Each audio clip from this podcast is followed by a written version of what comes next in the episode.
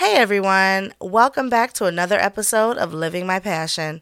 I'm your host, Keisha P., the wordsmith behind Love and Smiles PBC, and I'm thrilled you're joining me this week. It's a beautiful Wednesday, and I hope you're ready to dive into an ocean of wisdom, humor, and quirky anecdotes. Now, I know what you're thinking. Really, Keisha? Really? Isn't writing what we learned in school? Well, yes, but if you stick with me, I have a point to go. Writing is more than just putting words on paper, it's the art of communicating effectively, and it can make or break your business. It's like a secret weapon sitting there in your arsenal waiting to be deployed. When wielded correctly, it has the power to connect, convince, and compel. Imagine you're reading a business email full of typos and grammatical errors. It's confusing, unprofessional, and honestly, a little annoying. You're left with a negative impression of the sender. Certainly not someone you'd want to do business with. But on the flip side, a well written email communicates competence, professionalism, and attention to detail. It's like a firm handshake, but digitally. And let's talk about your website, the digital storefront of your business. A poorly written product description can leave potential customers scratching their heads, clicking away from your site and headed over to a competitor's website.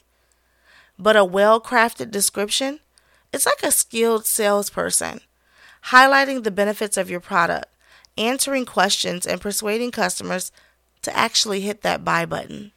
Good writing is an investment that pays dividends. It builds trust, enhances your image, and drives sales. That's the best part. You don't have to be a Pulitzer Prize winner to write well. It's all about clarity, simplicity, and authenticity. Remember, your audience isn't impressed by jargon or complex sentences. They want to understand what you're saying and they want to know you're genuine. So, how do we get there? Start by putting yourself in your reader's shoes. Why do they need to know this? How can you make it clear and engaging? And don't forget to proofread. Take a second look, catch those sneaky typos that slip through. Practice makes perfect. So keep writing, keep learning, and watch how your words can work wonders for your business. Today's affirmation I am a master of words. I communicate clearly and effectively. My words inspire action. Your challenge for this week is to review your business communication. Find one piece an email, a social media post, a product description that could use a little sprucing up. Take a moment and rewrite it. See the difference that it makes.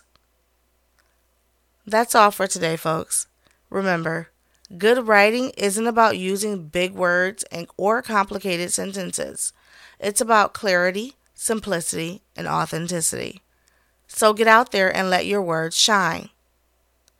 Thanks for tuning in for Living My Passion. I am Keisha P, reminding you that your passion can be your paycheck. See you next Wednesday.